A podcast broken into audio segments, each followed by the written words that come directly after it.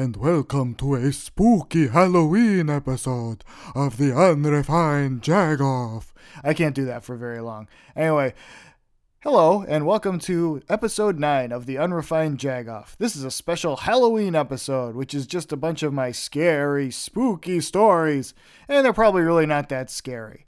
So, I'd just like to start off with uh, I, I, I like Halloween, but I'm not really as into it as most people when I was a kid, I didn't always really want to go to other houses and dress up and do things. What I'm trying to say is, I was a lazy kid. I'm a lazy adult.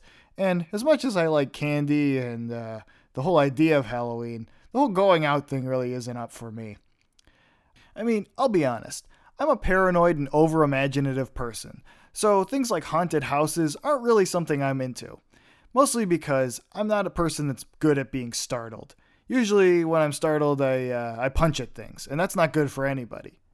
Now, when I was a kid, I used to wrap my blanket around my neck when I would go to sleep so vampires couldn't bite me.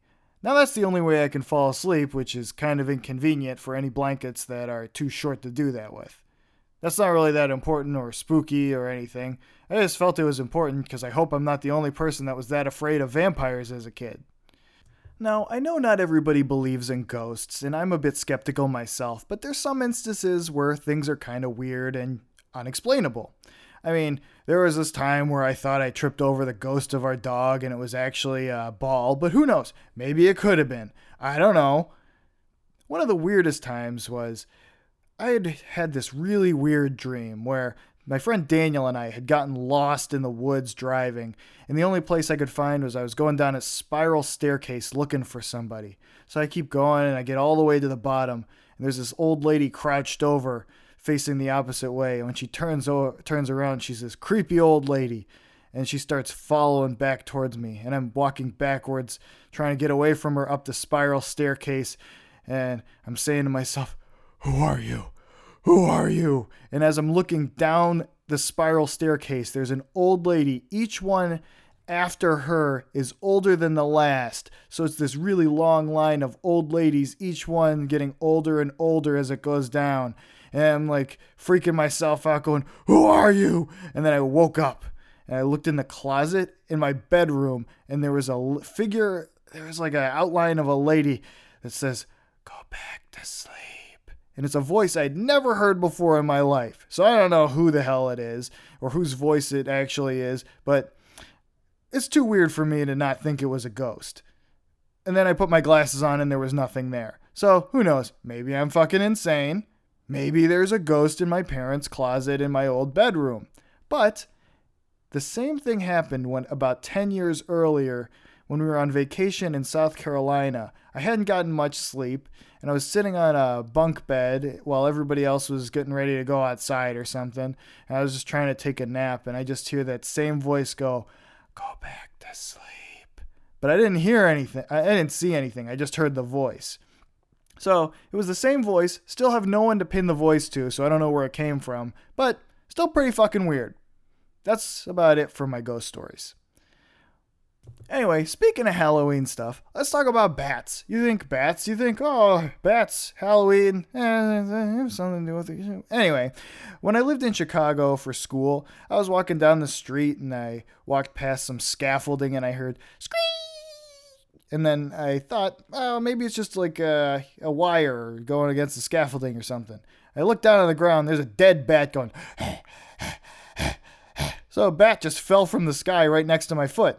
That's not scary, just fucking weird. I don't know. Next story. One time, my dad hit a bat on his way home from, from work, and there was just a bat in the grill of his car. What day was it? Halloween. So maybe it was a vampire he killed. You don't know. Uh, whatever. And um, this other time, uh, I used to come home from concerts late at night, and there would always be a little bat hanging out in the corner of the, the driveway. So every time I saw it was usually after I'd play a concert. But I'm not, I'm sorry, I'm not Ozzy Osbourne. I'm not gonna bite its head off. It was, the concert was already done. But it was cool. It was a cool bat. I was like, hey buddy, you're a cool bat. And um, that's it. That's all I have about bats.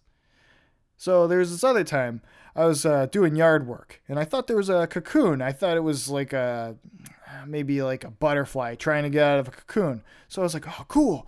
I'm going to help this butterfly get out of its cocoon. So I started pulling it apart, and fucking spiders just started pouring out of it. It was a spider egg. And just telling the story is still making my skin tingle because I just ran around the perimeter of the yard going, ah! And screaming, and my dad was like, "What the hell's wrong with you?" And I mean, it's fucking spiders. You don't, you don't mess with spiders. There's this other thing we used to, my brother and I used to run over with the uh, lawnmower because it was like this dead, fuzzy thing with really gross teeth. I don't know what it was, but I didn't want to risk it still being alive. I'm pretty sure it was a demon or a monster or just something with gross teeth. There was this one time in middle school, I was running to the school bus. I was just about to miss it, and I saw this lady walking really slow like a zombie in the front yard.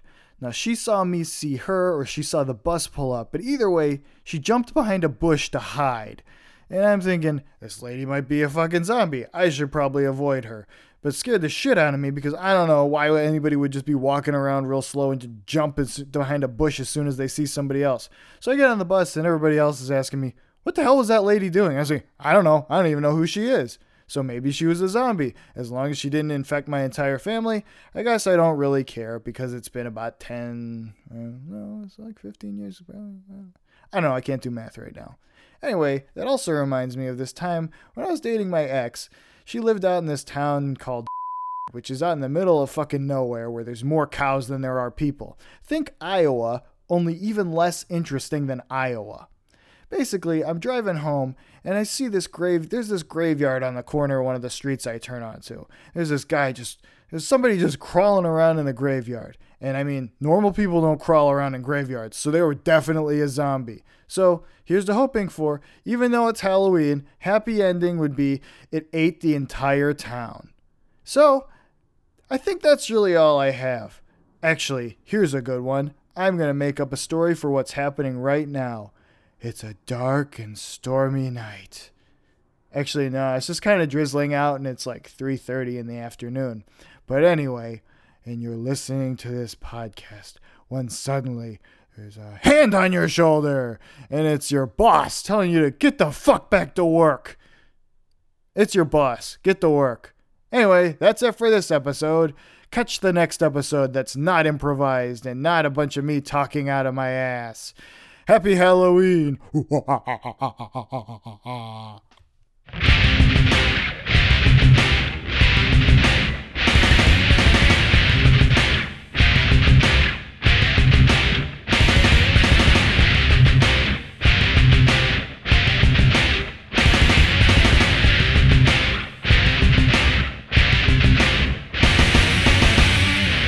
Oh yeah, one more thing. If you're that old lady that's uh, always telling me to go back to sleep. Leave me alone.